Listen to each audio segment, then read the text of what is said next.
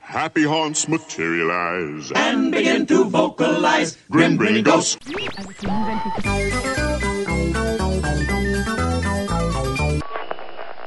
did you see what I did? I'll be a sea monkey's uncle. You so totally rock, Squirt!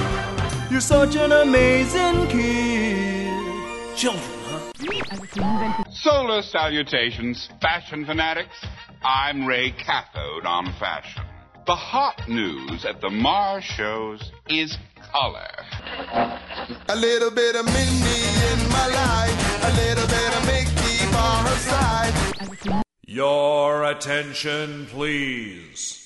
Last call for the Walt Disney World Railroad, now departing for a grand circle tour around the Magic Kingdom. W W Radio, your information station. Welcome to the WDW Radio Show, your Walt Disney World information station. I'm your host, Lou Mongello, and I want to thank you for tuning in again this week. This is show number 55 for the week of February 24th, 2008. This week, I once again have to record and produce the show early, so it might just be a little bit shorter and a little different than usual, but I'll start off, as always, with some Walt Disney World news, where I'll discuss an exciting new promotion for annual pass holders. In my trip aboard the Walt Disney World Wayback Machine, I'm going to grab my swimming trunks, pick up Jeff Pepper, and head on over to the old swimming hole at River Country, Walt Disney World's first water park, and a place that conjures up some great memories of water slides, sand beaches, picnics, and some great times spent with family. Now closed, it's going to be a fun look back at the history, attractions, and demise of this very unique destination. I'll also have some time to answer some more of your emails this week, so sit back, relax, and enjoy this week's episode of the WDW Radio Show.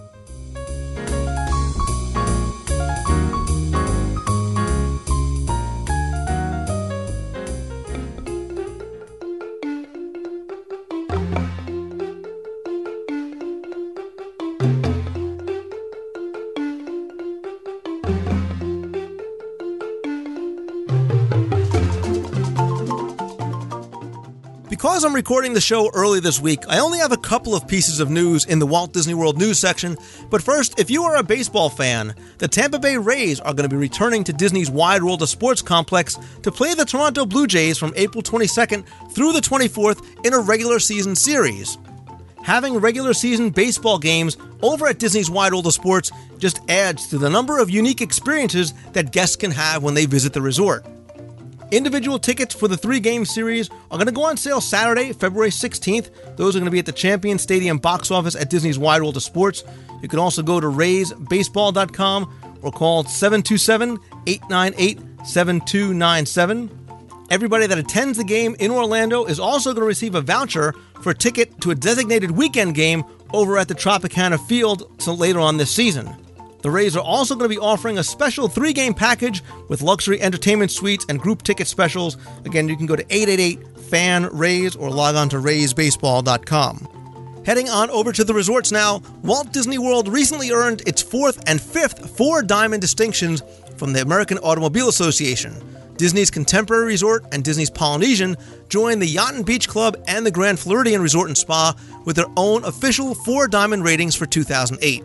The AAA Diamond rating process is really considered to be North America's premier hotel and restaurant rating system. It's interesting to note that in addition to the Yacht and Beach Club resorts, that now all three of the Disney monorail resorts are AAA four diamond hotels. If you are a Walt Disney World annual pass holder, there was some exciting news that was released earlier this week, as now annual pass holders can purchase a special vacation package that includes either the standard or deluxe Disney dining plan, which was previously unavailable to annual pass holders. These annual pass holder packages are only available for stays from March 30th through May 21st, 2008. Now, you can either call Disney directly or go through a travel agent that specializes in Disney travel. And there's a number of different codes that you can request depending on what kind of uh, dining package you want or what kind of discount that you want. I'll put those codes up in this week's show notes page over at wdwradio.com. And I'll try and answer one of your possible questions in advance.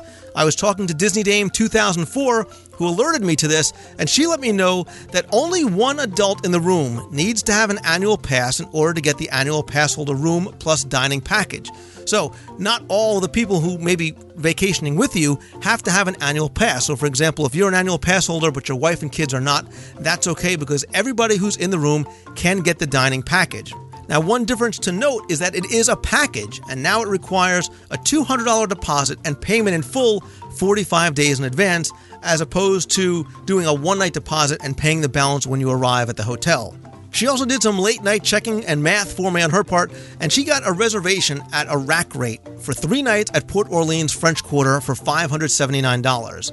The annual pass holder rate with dining was $722 for the same resort and same number of nights. So it was an increase of $143 for two people. So you get the dining for three nights, and it works out to basically $24 per person per day, which obviously is a great deal. Um, so this is something, if you're an annual pass holder, you should really be excited about. Again, those travel dates are from March 30th through May 21st, 2008.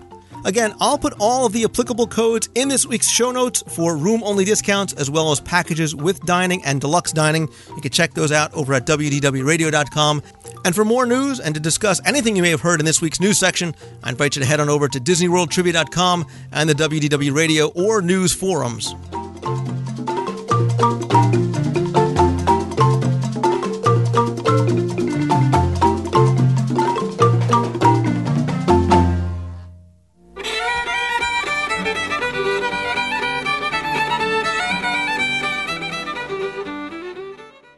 For this week's Walt Disney World Wayback Machine, we're going to travel back so far into time that I wanted someone to join me who not only remembers what we're going to explore, but has lasting memories of it as well. So, of course, I want to welcome back my good buddy, Jeff Pepper from 2719hyperion.com. Jeff, welcome. Hey, Lou. How's it going? Good. It's been a long time since we've uh, hopped aboard the Wayback Machine, so uh, we've got something I think that's going to be really fun this week. Yeah, we're gonna we're gonna put on our trunks and do a little swimming. yeah, because you know when you, when you think of Walt Disney World, really the first thing that comes to mind is, is you know maybe the Magic Kingdom or Epcot or your favorite resort or parade.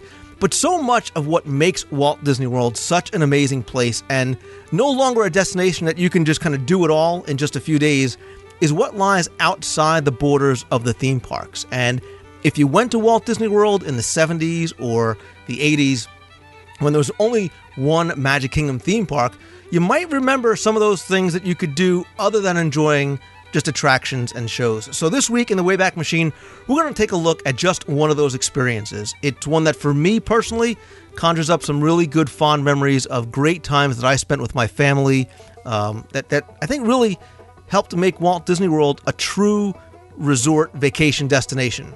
And we're talking about River Country, which was Walt Disney World's first water park and I guess it holds a distinction of being its first extinct water ba- extinct water park. Um, and part of this was prompted by Jeff's idea, and I've also gotten a ton of emails about River Country. People want to know what happened to it. Why did it close? You know, I remember this, but my friend doesn't. Am I crazy? Did this, did this really exist? So, Jeff, I think this week we're going to be able to really address and answer a lot of those questions.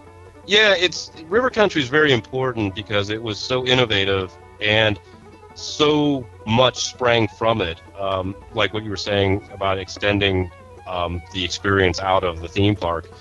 But it's just it's very notable because it, it so much evolved out of it, the other water parks and such. And sadly, it's fading away very quickly. It's it's truly becoming a real memory just for those of us who really experienced it a lot. Because even prior to its closing in um, 2001, it had kind of faded out with the with the prominence of Blizzard Beach and Typhoon Lagoon opening. All right, so let's start off by talking a little bit about the history of River Country. Uh, it was part of Disney's Fort Wilderness Resort and Campground, but it actually wasn't an opening day part of the resort. It, it opened really about five years later on June 20th, 1976. And, and here's your first trivia question, Jeff. Do you know who was the person that officially opened um, River Country? I do not. Surprise it was, me. It was Gerald Ford's daughter, Susan. She was a. Don't ask me how or why she was the person chosen to open it, but there you go. That's your trivia question. I failed miserably. But um, so it wasn't located just next to Bay Lake, but it really was actually connected to it. And we'll talk later on about how that may have actually played into the demise of River Country um, because it was sort of dammed off from the lake, which created this lagoon that served as the beach and swimming area. But Jeff, let's talk a little bit about the theming of River Country because that's really what set it apart from just a regular water park. Yeah, it was it was basically they they chose the location at Fort Wilderness, and in kind of keeping with that theme, they decided to go with the whole swimming hole theme, and it it kind of owed a lot to um, to Mark Twain kind of atmosphere. I mean, it, it wasn't far removed from the whole um, Tom Sawyer Island concept of. Uh, of, of, in the Magic Kingdom, and it, and it actually had things that re- related very directly. They had features that were similar in design and theme to what was on Tom Sawyer Island. So it was it was doing that, and because of the adjacency, they built it in such a way on Bay Lake that they were using the lake. So it just kind of played into the whole swimming hole. I mean, that was the buzzword for for River Country. It was always in the advertising and the promotional materials, just in the guidebooks. It was the old swimming hole, and they kind of played to sort of the, the childhood fantasy of you know heading down a rural road with your buddies and and and going into you know the local pond. And, and that's exactly what it did and it sort of resolved that very well between that that mark twain-esque feeling and also being that that rustic sort of feel to to match what you'd get from fort wilderness. Now believe it or not one of the things that's actually notable about this and the architecture and the design is the rock work because the rock work was created by somebody and influenced by somebody that whose, whose work we've seen elsewhere in, the Magic Kingdom. Yeah, uh, as everybody who pays attention to the, the Haunted Mansion uh, tombstones, uh, cousin, cousin Fred, brother Fred, the, the great big rock fell on his head, is referring to Fred Joerger, who who just has this reputation for rock work. I mean, pretty much every rock that was ever designed for a, a, Disney theme park through pretty much the 1980s was a result of Fred's handiwork. And uh, he once again did a very, very magnificent job, especially to the extent where it is so well blended into the landscape of Fort Wilderness there that you know you you, you kind of you know it's fake, but you're you're really hard pressed to tell the difference. Yeah, and again, the attention to detail. You know, they don't. They decide not to just use rocks from Florida that they found or stuff that they dredged up from Bay Lake, but they bring in pebbles from Georgia and the Carolinas just for for the color and the texture to really give it that that look that they were trying to go for. Yeah, I, I think just to, to, let everybody know too that, that the important context to put River Country in is like once again going back to 1976, and I think it's what you alluded to when you were introducing the segment is that Disney World was very much in phase one. And so the geography of Disney World was very, very small compared to what it has grown into today. Uh, we're basically, we're just looking at a geography that was just centered around Bay Lake and the Seven Seas Lagoon with um, just the existing resorts in Fort Wilderness. So the placement, while it may seem weird, and we'll talk about that in a little bit, it was very much a part of that that geography. And and so it wasn't a big jump for people to have to take a boat to it or the fact that it was you know located within a, the campground resort per se. Yeah and i think that was part of the appeal was that that quaint sort of out of the way aspect um, that, that you had there. And because the location was uh, very deliberate because it needed to be attached to bay lake because bay lake really fed the water into the water park um, it, just it was very very unique along and then let's kind of talk about maybe the park itself and that the connection, literally and figuratively, um, to Bay Lake because Disney had to sort of design a system that's going to keep all this these millions of gallons of fresh water in river country. So they build this giant flexible tube at the mouth of the old swimming hole, which is sort of the, the lagoon that they created, and it, it sort of automatically expanded and contracted to keep the river country water level six inches higher than what was in the lake. And there was a, a special sensor system that was designed through that, and this this water actually fed the attractions in Bay Lake as well. Uh, I'm sorry, in River Country as well. It, it's again, it's it's ingenious. I mean, it's it's again showing the innovation of what the technologies and innovation of the Imagineers and designers that put Disney World together. Because here you get you have something that when the people were running down and jumping in that water, um, they were taking it for granted. But the the water that was in Bay Cove, which was the the main body of water of river country, was adjacent to the lake. You were assuming it was the lake water, and you sort of took it for granted. But at the same time, pristine, clean swimming pool quality water. Right. It was it was an amazing technological achievement because it was the water was being fed in and filtered in, and the way it circulated was the water was basically being pumped in through the mountain facade that was created, taken up to the water slides, and then shot down the water slides, and that kind of created the circulation system that that kind of was the dynamic of, of the setup. And the other thing that's notable too is this this really is sort of the first themed water park like this anywhere, not just in Walt Disney World, and sort of a precursor to what we have now over at Stormalong Bay. Unlike other traditional water parks that were scattered around the country and really starting to show up, the um, there were natural sand beaches instead of that you'd find, you know, maybe concrete. So you've got an actual beach on the lake that they built that was all tied into, like you said, the, you know, the the the Whoopin' Hollow and the, the bridges and the and that whole sort of main area there was sand underneath, so you didn't have to worry about jumping into things and there being concrete underneath. Yeah, the, the precedent that would, had been basically said, or that was emerging at the same time River Came came out, was sort of if, if people that you know remember International Drive and Wet and Wild, they were very stark, very popular, but very stark, not at all themed water parks. They were you know literally these mountains of you know concrete and tubing and just just really not a whole lot of atmosphere to them. And River Country, basically, again, created an environment that you didn't have a sense of being concrete or fabricated. It was very, very natural in its setting. Absolutely, and it goes to, to my next one. I remember when you walked into the entrance, um, there were these three large, um, I, I, guess they were parrots or macaws or whatever they were, and it almost tied into Fort Wilderness and the theming of River Country and Discovery Island, which was which was eventually going to be across the way, and you really got a very exotic feel um, when you went there. And the other thing too was the water park was very very small. I mean, when you talk about quaint, I mean it, it literally was a quarter of the size of Typhoon Lagoon or Blizzard Beach.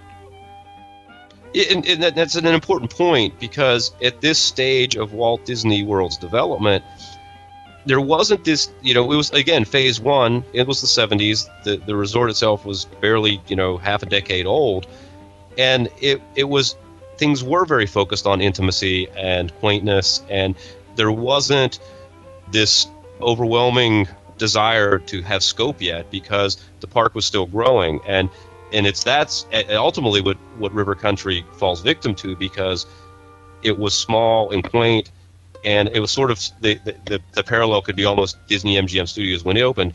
It becomes so wildly popular that it just bursts to capacity very very quickly and it is so popular that it becomes very dense with guests yeah and that's something that we're going to talk about too when we talk about sort of what started to happen to river country in the late 90s and in and in 2000 and the other thing we should know too is you talk about phase one this like i said jeff is when people said, hey, you know, we're not just going to the Magic Kingdom where we can shoot in and out in a day. Now we've got something else to do. We've got the Lake Buena Vista Village. We've got River Country. We can go and spend the day and the evening actually over at River Country and really make this, you know, a, a destination vacation.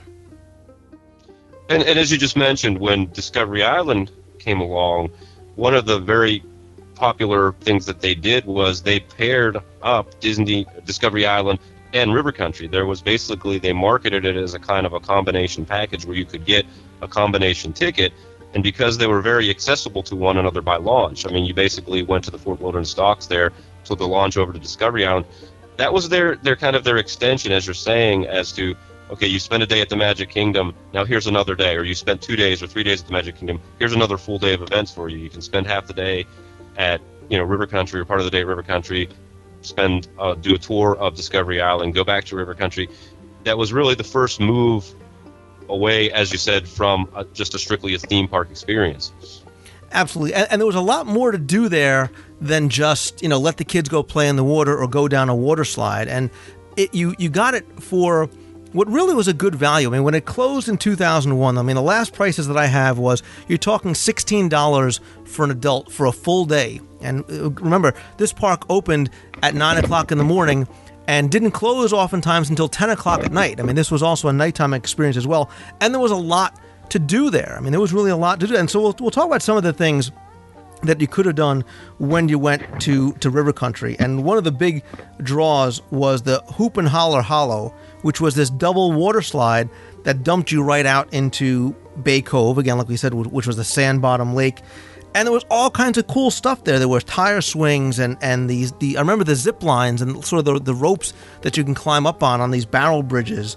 Um, and I remember the slide itself had it, it was big and there was these long corkscrews and I remember comparing it to other water slides I had been on. Uh, you know, as I traveled with my parents, we drove everywhere, so I was able to experience a lot of different water slides around the country, and just how different and how exciting it was because of that environment that we talked about. Yeah, the the thing with River Country to me is I, I first visited River Country. I think I believe it was in 1981, and I was with my family on a family vacation, and I had never experienced anything like River Country. You know, I was from the Northeast there wasn't I mean, I never had been to a water park in any way, shape, or form. And it just blew my mind. It was just like the coolest thing because, you know, that first experience you have, I mean, you know, for so many people now, especially with Disney World and Typhoon Lagoon and Blizzard Beach, you know, a water park experience while still being excited is generally passe. I mean, you've seen it, you've done it, you know, they're all over the place. But back then, these weren't common attractions. And as a kid, I mean, I, it just blew me away. The the corkscrew. I mean, the hoot and holler was the series of corkscrews, you know, and it was a body slide, and it was just like, wow, you know, this this ain't your sliding board at your built-in pool. You know, this this was something pretty amazing. Right, and you're not you're not getting dumped like a regular water slide. You're not getting dumped in this little pool where you have to hurry up and get out of. I mean, Bay Cove was in half an acre in size, and there was a beach across the way, and there were all these things that you could do once you went in. Like I said, the cable things and, and the bridges uh, on either end. And of course, in the distance, you've got a view of the contemporary and the Magic Kingdom and the boats on the water. I mean, it was just, I have very, very vivid memories of, of spending a lot of time there. It, I, I do have to share a memory about it because what is really interesting about River Country for me is that when I went, like I said, I, I went, I believe it was 81, and my parents, my mom and dad, had gone on a vacation, I think a year or two prior to taking me this time. And I hadn't been able to go that time and all they did when they came back from their particular vacation was talk about how wonderful river country was. And the thing that's important in this is that my mother was not a swimming pool person.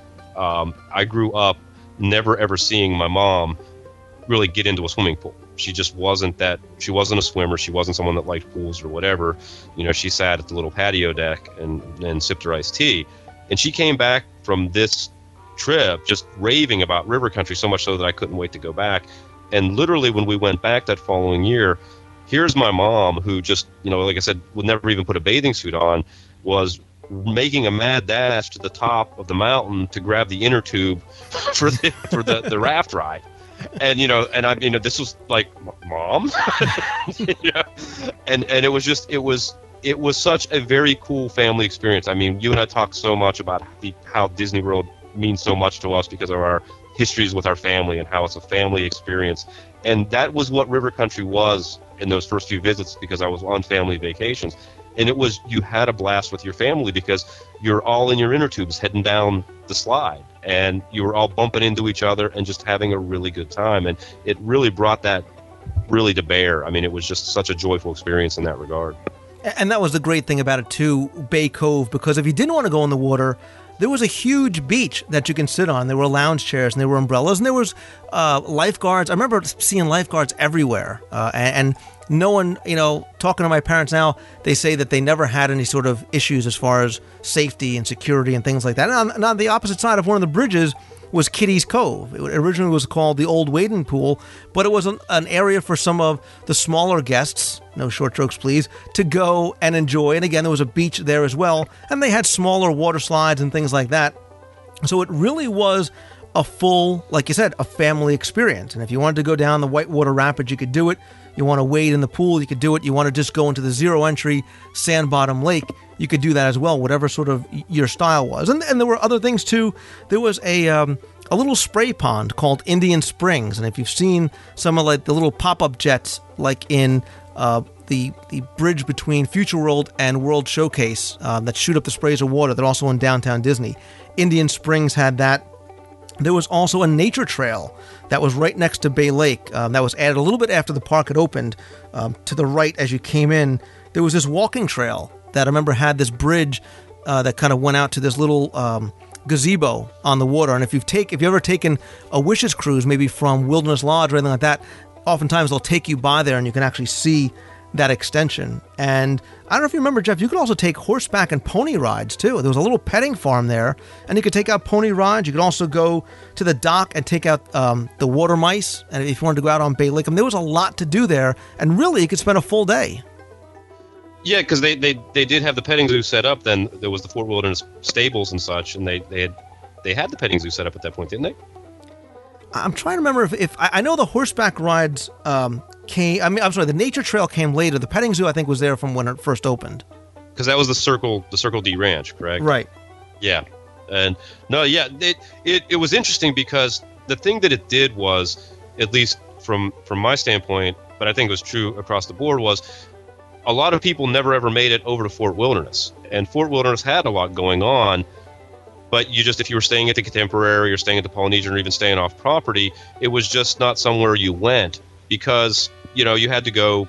There was the, the system of parking and trams and buses or whatever to get. I think it was mainly trams back then. I think it was initially trams that took Right, you from the yep. parking area down to river country, or you were taking the boats over from the other resorts. So it, you know, it wasn't easily accessible. So a lot of people never made it. So when you got there and you had all of this just sort of at your at your doorstep all of a sudden, it was it was just incredible. You had so much to do. And I think that was the appeal was that you you were so far removed, just like Fort Wilderness itself. And we talked about Wilderness Lodge. You feel so far removed from the theme park experience, and, and you are kind of just relaxing and and doing whatever you want to do and spending a day just sort of enjoying what River Country had to offer. And there was also something else too. You know, we talk about uh, Bay Lake feeding into Bay Cove. Well, there also was another pool. There was a 330 da- gallon, 30,000 gallon pool called Upstream Plunge that also had another set of water slides that went into it called the Slippery Slide Falls, which I, my memory serves. I remember it being sort of like this straight drop down. It wasn't Yeah, well, curved. I right. I'm glad you went into this because I was actually going to bring it up too. Is I have to say, you know, you could take Twilight Zone Tower, Terror Rock, eh, eh, whatever. I don't care. My most terrifying experience at, at Walt Disney World to this day was standing, climbing up to the top of those slides, the slippery slide falls, and all of a sudden realizing that there was it was a total vertical drop. and I remember going up there with my brother and going, "Oh my God, what have I gotten?" I mean, I could climb to the top of Summit Plummet, and I don't think I would still be as terrified as I was. And those were, I think, what seven foot drops or Right. I don't Yeah. know how, but they weren't dramatically high. But you just, you just, it was like going over the edge of a cliff with a little bit of, you know, water under your behind. Right. And, and again, you didn't go into, I mean, this was a separate area behind the beach. So you, you weren't going into the, the, the naturally fed um, Bay Cove. You were into in this, this clear freshwater, um, you know, giant pool um, off to the side.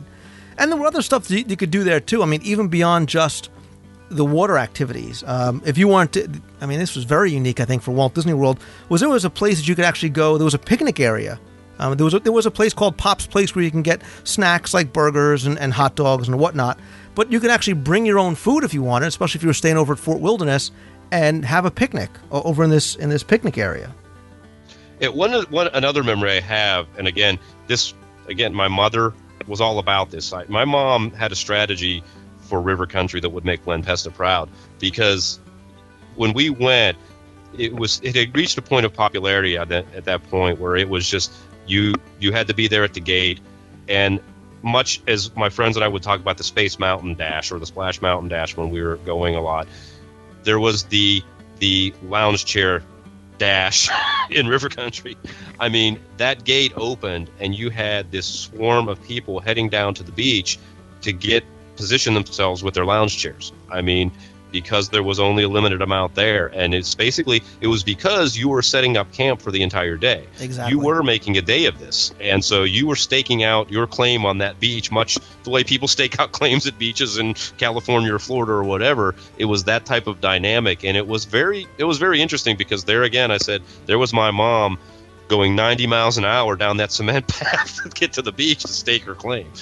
Right, and, and unfortunately, uh, that really was the polar opposite of what had happened in the late '90s. Uh, again, we'll talk about the, the sort of demise of River Country at that point, but it, there were attendance problems later on because there uh, were other offerings. But like you said, this was the only game in town. It was so unique, and it was a place, like you said, that you can spend a full day. You, you sort of had to do that. So because like you said it did get packed i mean this you know it would close its doors because it would reach capacity and believe it or not it really was that small size and the frequency of the day selling out that ended up being its own its own worst enemy because that led to the construction of the two additional water parks typhoon lagoon and blizzard beach. Typhoon lagoon opened in june of 89 blizzard beach opened in april 95 now you've got these new resorts there. The popularity of river country kind of diminishes a little bit because there are other offerings that they can go to and that was just one of the things that started to lead to the sounding of the death knell for river country and again, the biggest biggest part of it was, you know, granted you did have Typhoon Lagoon, which was much larger, um, much more to it, sort of a lot lot flashier, you know, sexier, um, and but accessibility really was the issue because the resort had expanded. You had expanded out to um, both Epcot and then just prior to Typhoon Lagoon opening, within just like a month or two, uh, Disney MGM Studios had opened just prior to it. So you had this just just this general overall expansion of Disney World. There were there were multiple resorts opening. The Caribbean Beach had just opened. It was the first moderate resort to open.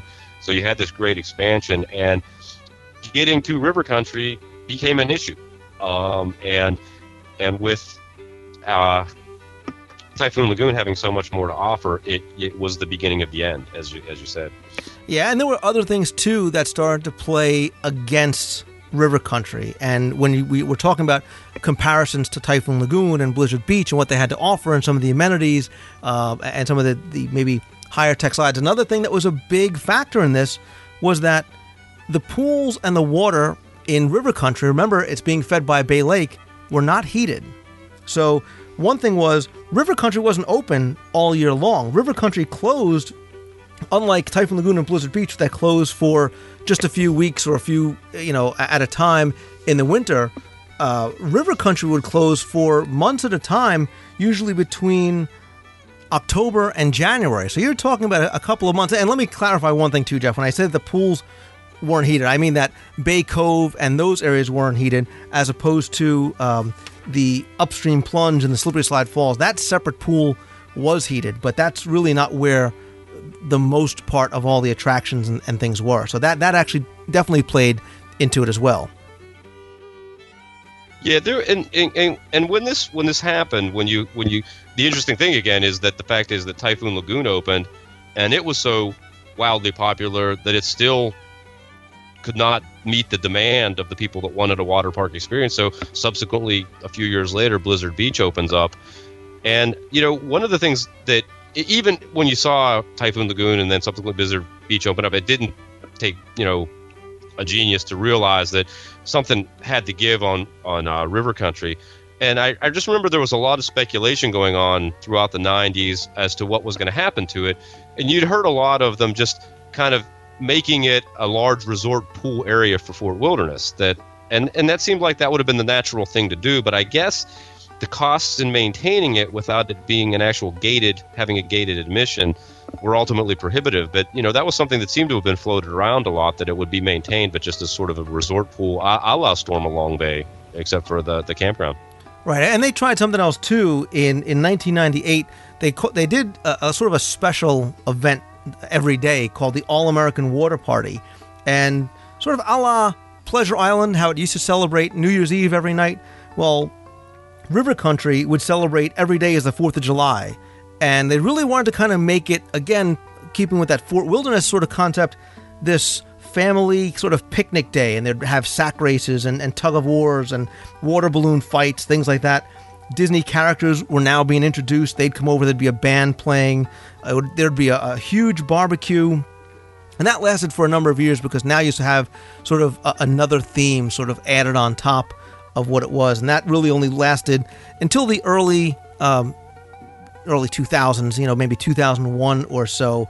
But now you've got 9 11 happening, and everything is just starting to fall into place because obviously the decrease in tourism that happened after 9 11 obviously impacted the country and obviously the theme park industry, certainly Walt Disney World greatly. Um, River Country itself was already starting to struggle. This may have been one of the, the, the major factors of it. And the other thing, too, was I said at the beginning, Bay Lake, how it fed into Bay Cove, was both a blessing and a curse because the water wasn't chlorinated, and there were some probably issues with algae and bacteria and whatnot uh, because this this water system really wasn't wasn't treated at all. It couldn't really be treated because it was fed directly from Bay Lake. Yeah, it was it was heavily filtered, but again, you're correct. It it, it wasn't. and again, you're you're you're being giving a, t- a totally different experience in that regard at Typhoon Lagoon and Blizzard Beach. Absolutely. And and for a while, you could actually rent out river country for private parties. There's many venues throughout the property that you can, and you might not realize that river country was one of them. So people could rent it out for private parties, for corporate events, or hey, listen, if you got the money, you want to rent it out for your kid's birthday. I'm sure you could have done that as well. But uh, you know, as of November 2001, that's when it sort of quietly shut its doors. And it really wasn't until four years later, in January of 2005, that Disney sort of formally announces that River Country is going to be closed permanently. Um, even though there really was no chance of it reopening at that point anyway. Um, there was a lot of damage. There was a lot of hurricane damage. The the pools and the water slides and everything else had just deteriorated to the point that it was so overgrown and it was so run down um, that the chances of, of, reopening anytime soon were, were slim to none.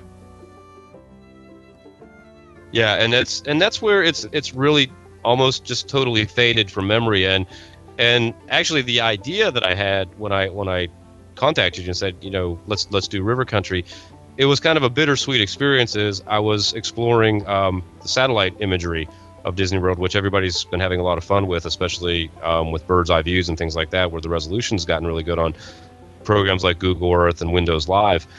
I was looking at River Country, and it was a very, very kind of a sad sight to see the current state of it via that that satellite photography. Yeah, and I've actually seen some photographs that uh, that someone was able to send me of what the current state of, of, the park looks like now, and and it is very sad. And you can sort of get a glimpse of it.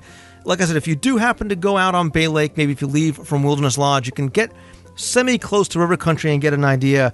But it looks like a ghost town, and that rock work that we talked about, beautiful rock work, is broken away and it's so overgrown and it's so deteriorated and the wildlife is just so sort of consumed river country. It looks nothing like what it is. Now i, I actually know and I've, I've seen footage from a couple of years ago. I know that there was a, a, a major tv network let's just say that went to river country and shot a pilot there. And it was the first and only time that they used river country since it uh, since it had been shut down. They actually turned the water on. They did some shots there for this this TV pilot that was never actually launched. But I, I got to see some of the footage, and it was really sad to see. You know, you look at Pop's Place and have memories of going there to get your snacks, and it did it. Jeff looks like a movie set uh, of an old ghost town, and the pools were just. Uh, it was really a shame to see what it is, and I think the rumors that have been going around over the last couple of years of it possibly being used as something for Fort Wilderness guests. Or a couple years ago, someone said, "Oh yeah, it's going to be reopened as a pirate-themed water park." Uh, without the influx of a, of a, lot of money and I think a lot of time, I don't see either of those happening anytime soon.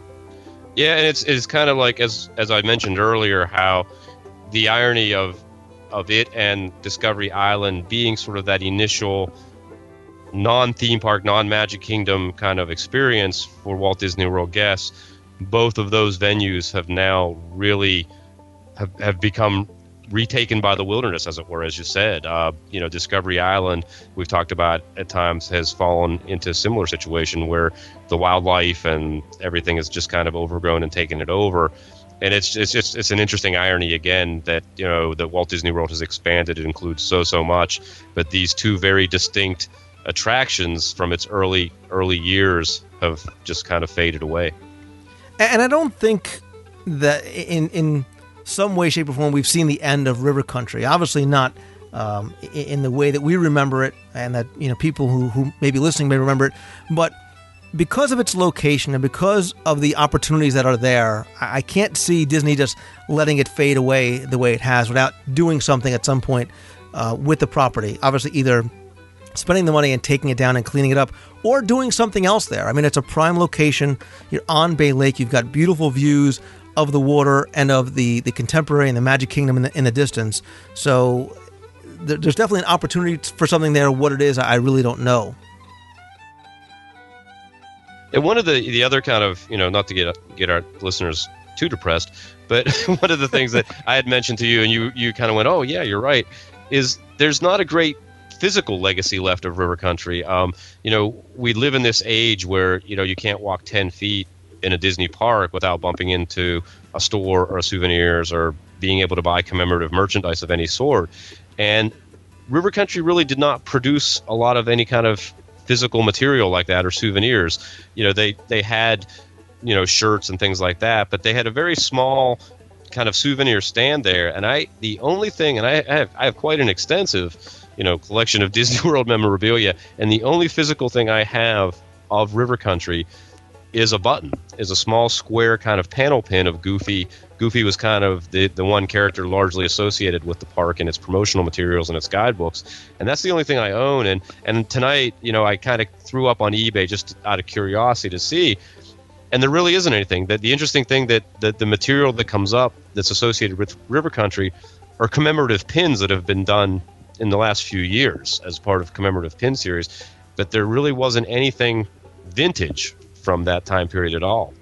Uh, ironically enough, the name of the one small store that really wasn't a merchandise shop. I mean, very, uh, you know, apart from what we have now, it wasn't a merchandise shop. It was a place to get towels and sundries and suntan lotion and things like that. It was called River Relics.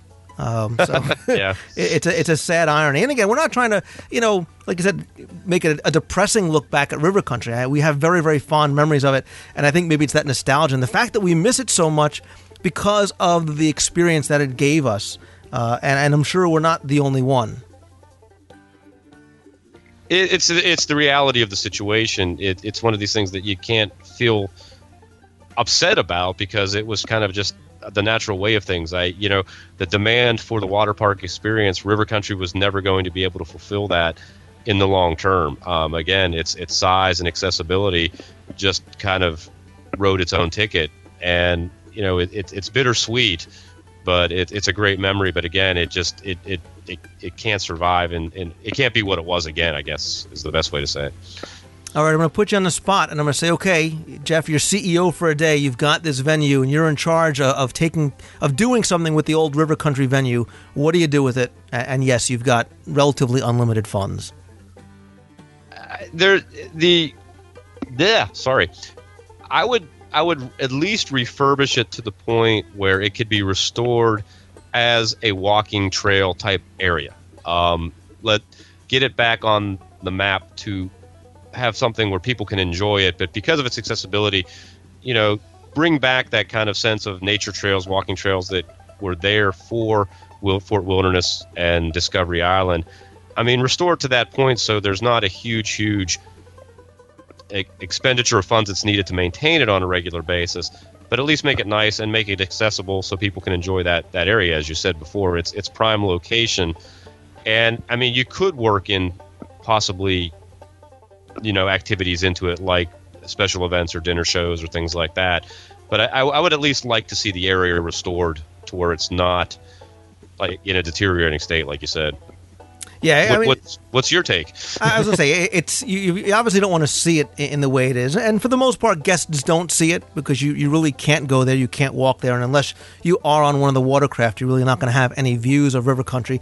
But I think the theming was so unique, and I think it would still hold up today. That I would, if I could, I'd like to see River Country come back almost the way it was, and I think that there is enough there for guests to make it a full day experience. And maybe there is some way that you can separate Bay Cove from Bay Lake. Uh, you can still have it attached to it, but not have the water actually feed into Bay Cove. Take care of all those issues in that regard. But you've got a huge piece of property right on Bay Lake, next to Fort Wilderness, close to Wilderness Lodge too. That there's there's a lot to do and a lot to offer. And again, we go back to Jeff. It's simple. It's that simple form of family entertainment that is the um, it's really the keystone and the hallmark of, of what the Disney company does. And I think River Country really sort of captures that essence and, and could do that again.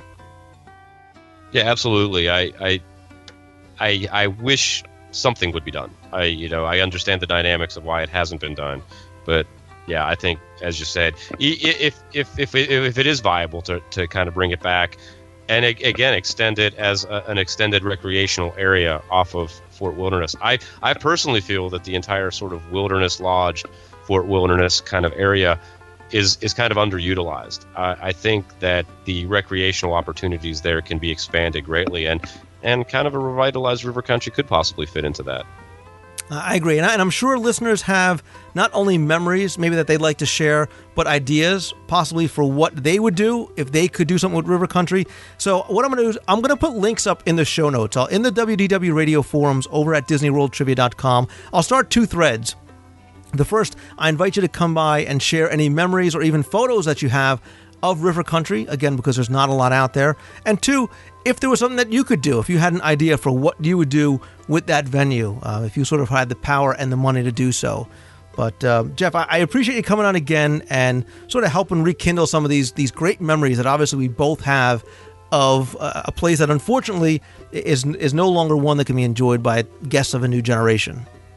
It's always fun traveling in the Wayback Machine. It's and River Country was a especially fun memory for me and my family. Thanks, buddy. Thank you.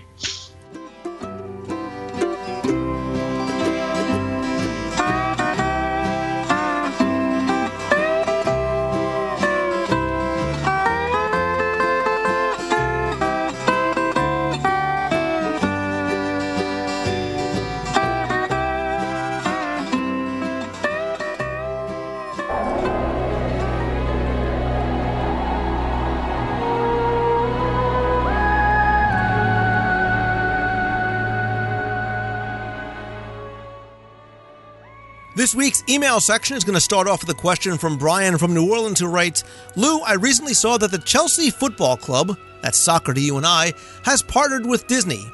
Do you know exactly what this means, and are they looking to play exhibition games at the Wide World of Sports complex? I really think this is a good idea, judging by the number of English soccer jerseys I see while in the parks.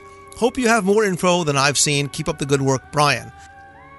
Well, we should start off by saying that, right, when we talk about the Chelsea Football Club, we're not talking about American rules football. We're actually talking about soccer. And the Chelsea Football Club is a team from the UK and really in an effort to become the world's largest football club brand, partnered with Disney in 2007 at the beginning of what is now going to be a four year agreement.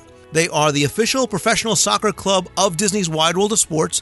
They're also the presenting sponsor of the Disney Soccer Showcase series which really is the number one youth soccer event in the United States that's held over at the Wide World of Sports three times a year. This year it's going to be August, November, and December. Now, when the deal was struck, there were some additional talks planned about how they could maybe work with different entertainment and media brands within Disney. I don't know if that's maybe happening over in the UK. They're also going to have a real significant presence at some of the other Disney created soccer events through coaching and player clinics that are going to be held in association with some of those events and those are going to be run under the guidance of the Chelsea Football in the Community program. An annual educational exchange program was also created where at least one Chelsea Soccer Academy team is going to visit and compete at Disney's Wide World of Sports complex. Now, in exchange, Chelsea is going to bring a winning team from a selected Disney soccer tournament to be their guests at a Chelsea match and train at their soccer academy which is obviously rapidly becoming internationally renowned as the leading academies for soccer training in the world. I'll put a link up in the show notes where you can find out more about events taking place at Disney's Wide World of Sports complex. I'll also put a link up where you can find out more about the soccer showcase. Next email comes from Madison in Mount Laurel, New Jersey, who writes Lou, every year the senior class at my school goes on a trip to Walt Disney World. While this isn't a pressing issue, I'm currently a sophomore, I'm worried that my friends might not be quite as excited to wake up early, follow touring plans, and sprint through the parks like a madwoman as I am. Any ideas on how to sway them towards commando style touring, or should I just accept the fact that seniors will be seniors and resign to waiting in lines? Thanks for your help and all you do on the show, Madison. Well, Madison, like you said, you got two years to kind of start uh, the brainwashing process, and maybe that's what you need to do to a certain degree. Is when it gets time to start going, talk to them a little bit, bit about it. See which of your friends in the group and in the class might be more interested in actually going to the parks and seeing what they want to experience. And you got to decide sort of do you what's more important to you? Would you rather be with your friends or do you really want to try and see and experience as much as you can in walt disney world? You can if you really wanted to get up early or get a couple of girls go solo or go with some others to the park and then meet up with some of the other people later on this way you can get in all your favorite attractions or if you want just have fun being with some of the other girls and people in your class in walt disney world not have to really worry about trying to do it all save that maybe for a family type trip what you should, though, if you really want to try and convince them, is maybe tell them that getting there early means that they'll have more time later on to hang out at the pool and talk to. I mean, review class notes for next week and call their mothers and pick up souvenirs for the younger brothers and things like that. But like you said, you have uh, you have a couple of years before you have to worry about this. Hopefully, you'll be able to get in maybe a couple of other trips with your friends. Maybe next time you go with your family, see if maybe take uh, a friend with you that's really into Disney. This way, next time you go with the senior class, you know at least you have one person that you'll be able to go commando style touring with. Next email is from WD fan who said, "Lou, great show. I really enjoy when you have interviews with Imagineers or Disney legends." On this week's show, you talked about how Akershus is adding photos with their dining package. We're going to Disney and eating here for breakfast in the first week of August. Will this change affect the dining plan? Will you have to use more than one meal to eat here now? Thanks for the information and keep up the great work, WD fan. I actually looked into this and double checked just, just to be sure. There is not going to be any change as far as eating at Akershus, even though now there is a little bit more of an additional cost because of the picture package, but it's not going to um, be any more credits. It's not going to be more than one table service meal in order to eat there, so I wouldn't have to worry about it when you go. Enrique Calixto from Florida wrote to me and said, Lou, I love the podcast. Listen to it every week. You do a great job of bringing the Disney news to all of us Disney fanatics. I want to know what special events are happening on Mother's Day at Walt Disney World. Is there any special dining, things like that, etc.? Thanks, Enrique. Enrique, Mother's Day is a great time of year to go to Walt Disney World. It can be a little bit crowded, especially in some areas, not only because it's Mother's Day, but because there's also the Flower and Garden Festival going on. But that's actually a plus if you are able to go down and want to spend Mother's Day there. Like I said, the Flower and Garden Festival is going on. Epcot is beautifully decorated, and there's also a lot of other activities as well. Davy Jones is going to perform again this year during the Coming Up Roses themed weekend during the popular Mother's Day brunch. And if you can get into it, this is what I would suggest that you do. It's held over at World Showplace. It's going to be on May 11th, and it's the Mother's Day brunch with very, very limited space. It's from 9 a.m. to 3 p.m. And there's a wonderful buffet. It's a beautiful brunch. There's some nice music. Uh, there's beautiful flowers all throughout World Showplace, which is actually a, another nice thing too because it's actually World Showplace is really the old Millennium Village. And if you've ever seen the big gated entrance in between Canada and the United Kingdom, that's the entrance to the World Showplace Pavilion. Prices are uh, $46.99 for adults, $19.99 for kids. And like I said, this is something that books up very, very fast. There are an, uh, a number of different packages, and you can you can actually use your Magic Your Way Plus dining. It does require two table service meals. Uh, if you have any other premium packages, you can also use that as well. For more information, you can call 407 WDW Dine. And again, that's going to be on Sunday, May 11th. Uh, it's Mother's Day at World Showplace from 9 a.m. to 3 p.m. Next email says, Lou, I just recently stumbled upon your website and your radio show. I have to say that I absolutely love it. I've been to Walt Disney World probably 20 or more times in the past 25 years, but I've never done any of the tours of the parks. You've probably discussed this at some time or another, but I haven't found any information on your website. In your opinion, which tour is better, the Keys to the Kingdom tour or the Backstage Magic tour? One is $60, one is $200. Now, I don't mind paying the $200, but if it's not worth it, I'll save my money.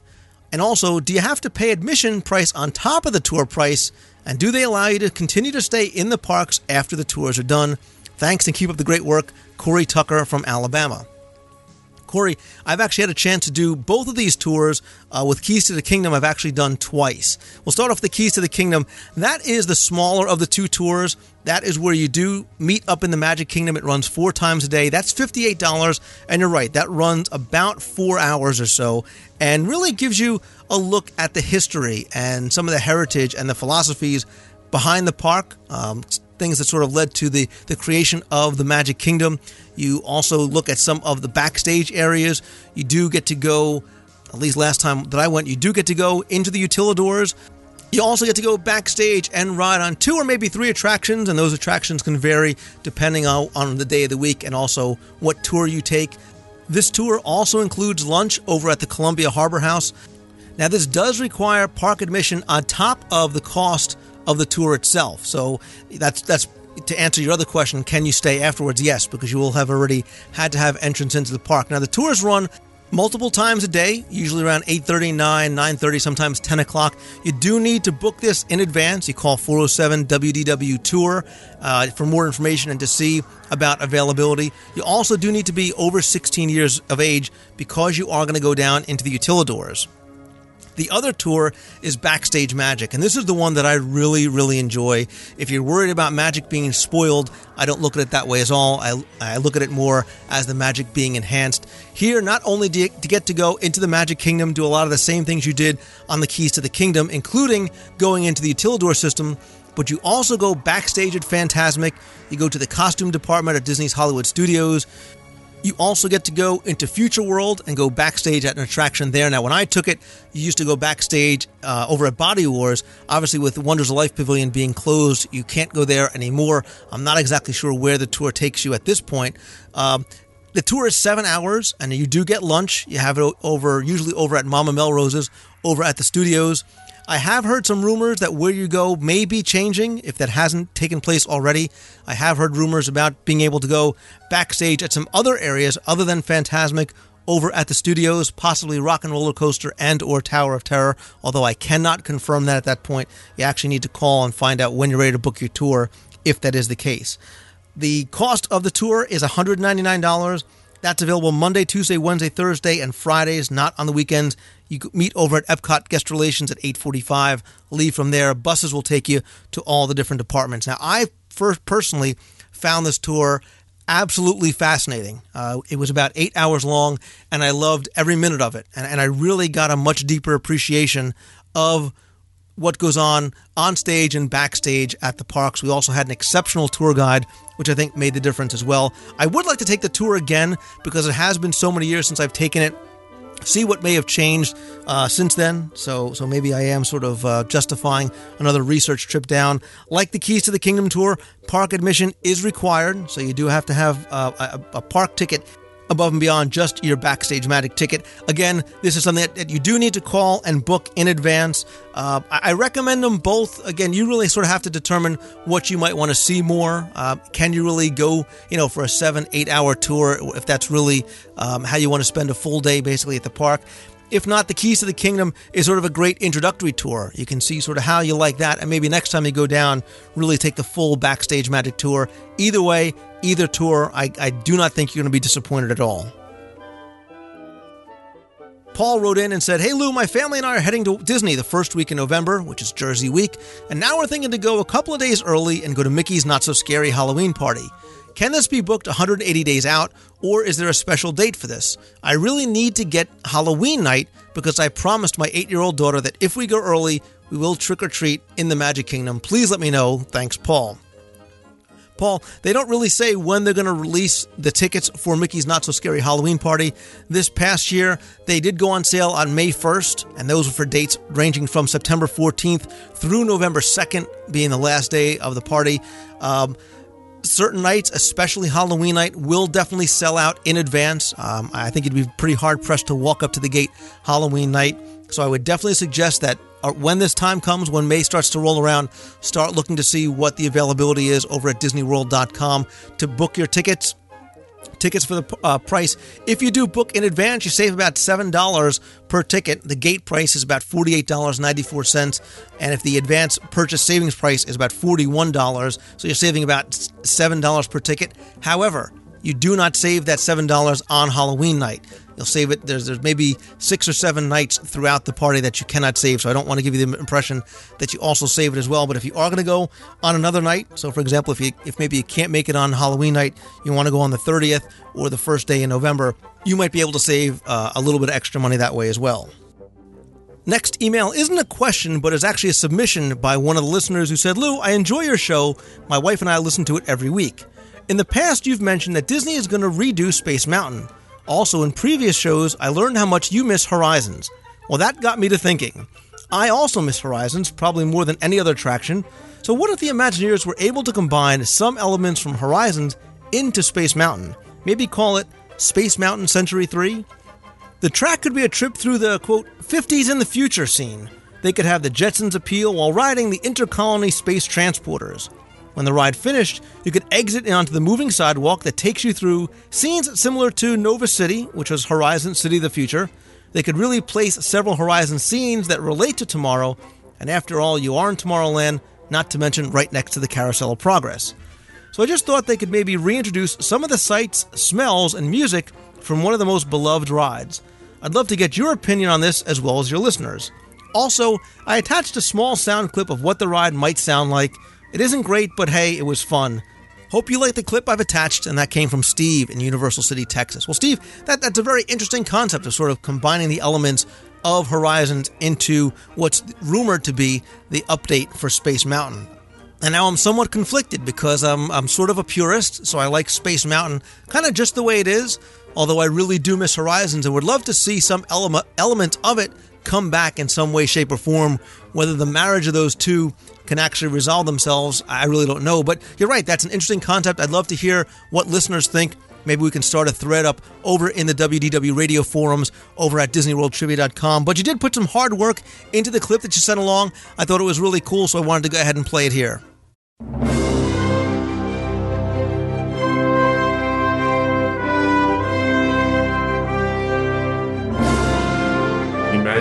Place where future meets past, and the present is a thrill.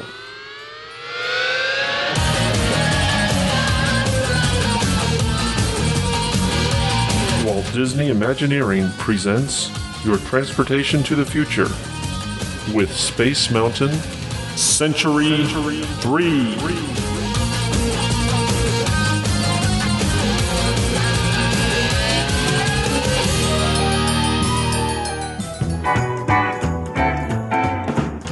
The future from the 50s. A bit far out, don't you think? I guess so.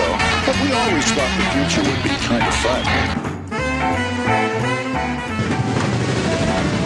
Take our intercolony space transporter to Nova City, our city of tomorrow.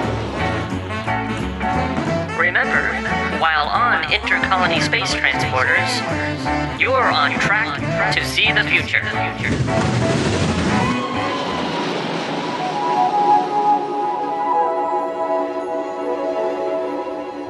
As you exit, please visit Nova City, our city of tomorrow.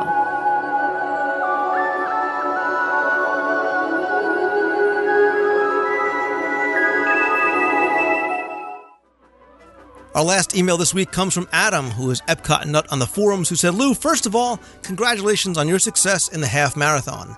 Listening to yourself, Mike, and Brian was really inspiring for me as I continue to train towards the 2009 Walt Disney World Full Marathon. Having said that, now that you're a veteran of Walt Disney World road races, I figured you could answer a couple of questions for me.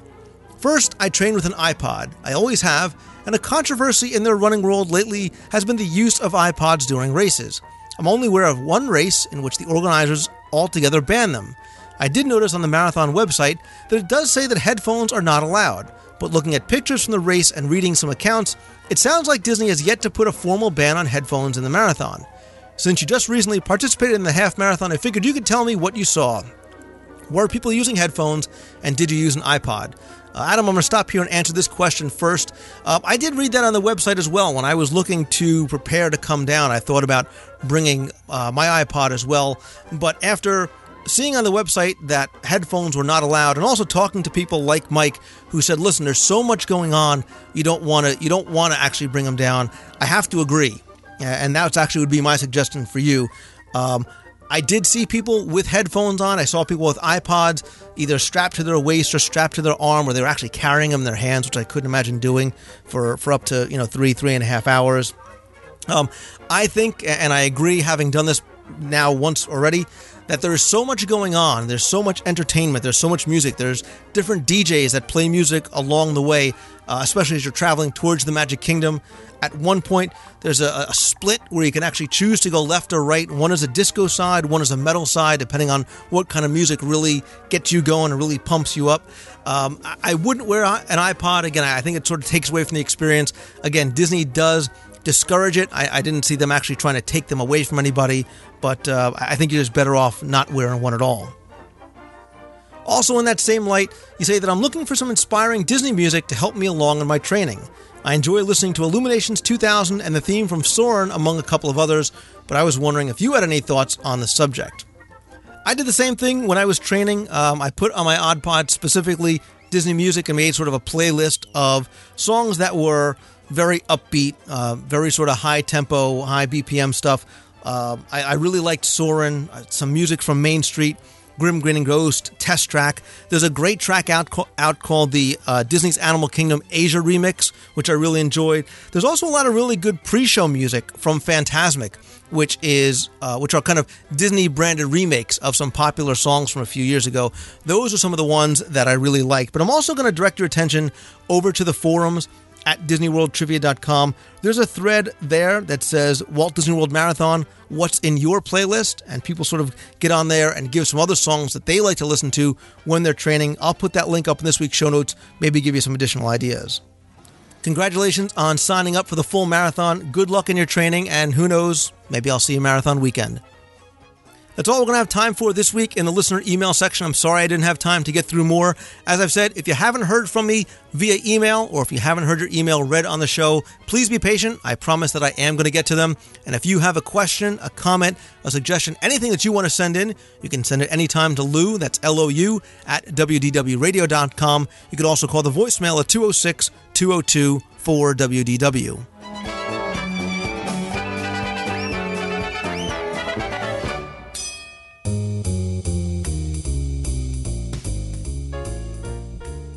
Thank you again for tuning in this week. I hope you enjoyed the show. Sorry again that it was a little bit abbreviated, but I promise that next week we will be back with all of our regular features. This was just one of those weeks when I had to record and produce early because I am leaving on a business trip to Orlando. Yes, that really means that I'm going to Walt Disney World to do some work on some upcoming projects, one of which is the next CD in my Audio Guide to Walt Disney World series. I can tell you now that it is going to be Adventureland, and I hope to have that out within the next couple of months. I'll also be doing some work for the new DisneyWorldTrivia.com site that I just launched uh, last week. I did tell you that it is still in beta, but there's a lot more features that are being added to the site and the forums all the time. So I invite you to come by, check it out, especially the expanded trivia section. And if you have any trivia or photos that you want to share and contribute, by all means, use the contact form. You can send those to me there. I really appreciate any help that you guys can provide. Also, don't forget to go and stop by our show notes page at WDWRadio.com, where you can find links to some of the things that I talked about in this week's show, as well as to some other friends of the show, including OwnersLocker.com. Yes, my Owner's Locker is going to be waiting for me when I head on down. I really do use it and can't imagine actually going to Walt Disney World without having one. You can find out more about Owner's Locker over at OwnersLocker.com. I also invite you to go and visit OrlandoFunTickets.com for the best prices on official and authorized Disney tickets, as well as the tickets to Disney shows, other special events, and attractions. You can go over to OrlandoFunTickets.com.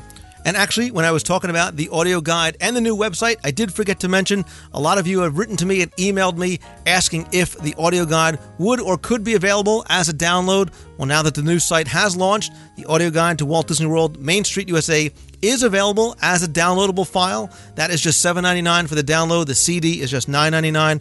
The download is instant, and you can get it direct from the shop over at DisneyWorldTrivia.com. So that's going to do it for this week's show. Again, if you like the show, please help spread the word, tell others about it. And until next week, I'll see ya. Hi, Lou. My name is Missy, and I live in Alaska with my my two little girls. Um, and I want to say I'm wonderful. You have a wonderful show. I'm a huge fan. And anyway, I was just going to call about your story about Samantha Brown. I thought that was re- or the interview with her. That was great. But just an interesting thing. Whenever I'm a former cast member before I moved to Alaska. I've only been back one time since, so I'm dying of uh, not being able to go to Disney very often. But anyway, when I worked there, um, I was on uh, break at the now the Hollywood Studios was MGM at the time. But uh, we knew that she would be in the parade. This was in 2000 for the taping of one of the shows that she was one of the Disney specials, and we knew she'd be in the parade that day.